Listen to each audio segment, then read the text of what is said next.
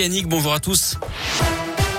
On commence par le trafic. C'est toujours compliqué dans l'Est lyonnais, euh, sur la 46 Nord, dans la descente de Sermenaz, jusqu'à l'OL Stadium sur la Rocade Est en direction de Marseille. Trafic ralenti sur 6 à 7 km actuellement à cause d'un accident. Soyez euh, patient. Il est d'ailleurs conseillé hein, d'éviter le secteur si vous le pouvez. À la une, J-1 avant Lyon-Ville 30. Il faudra lever le pied à partir de demain dans 84% des rues de la ville. Certaines seront même limitées à 20 km heure. Objectif, selon la municipalité, réduire le nombre d'accidents.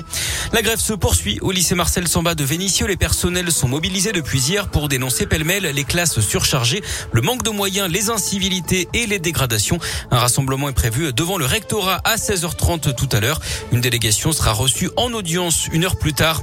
Une nouvelle manif également des VTC annoncée aujourd'hui comme hier. Ils ont prévu de se rassembler place Bellecour avant une opération escargot dans le centre-ville.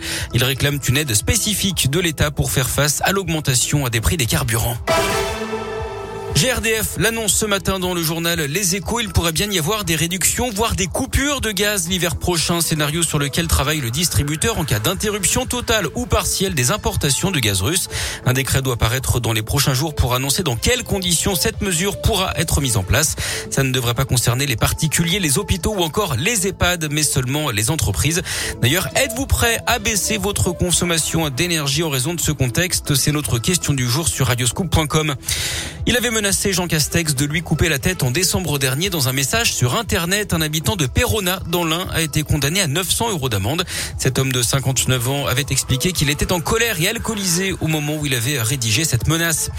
Des coups de feu tirés dans la porte d'un appartement à Vénissieux. Ça s'est passé samedi vers 22h dans le quartier des Minguettes, d'après plusieurs médias. Le logement était vide au moment des faits. Il n'y a pas eu de blessés, mais une enquête est ouverte pour identifier le ou les auteurs des tirs. En bref, également cet accès de violence pendant un match de foot amateur en Isère le week-end dernier. La rencontre opposée à la Côte Saint-André à Trinité-Lyon en régional de la 7e division. Un joueur lyonnais de ce club du 8e arrondissement a donné un coup de poing à l'arbitre et lui a cassé le nez. Il venait de frapper un joueur adverse et de récolter un carton rouge. L'arbitre a été transporté à l'hôpital et s'est vu prescrire 8 jours d'ITT. Il n'avait pas porté plainte hier après-midi.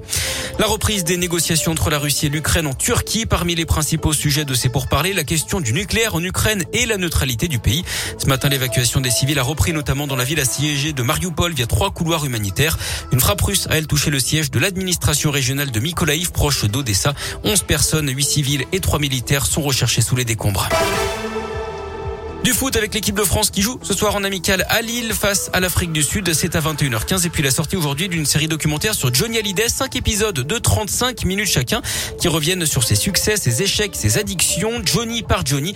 C'est donc à partir d'aujourd'hui et c'est disponible sur la plateforme Netflix. Merci.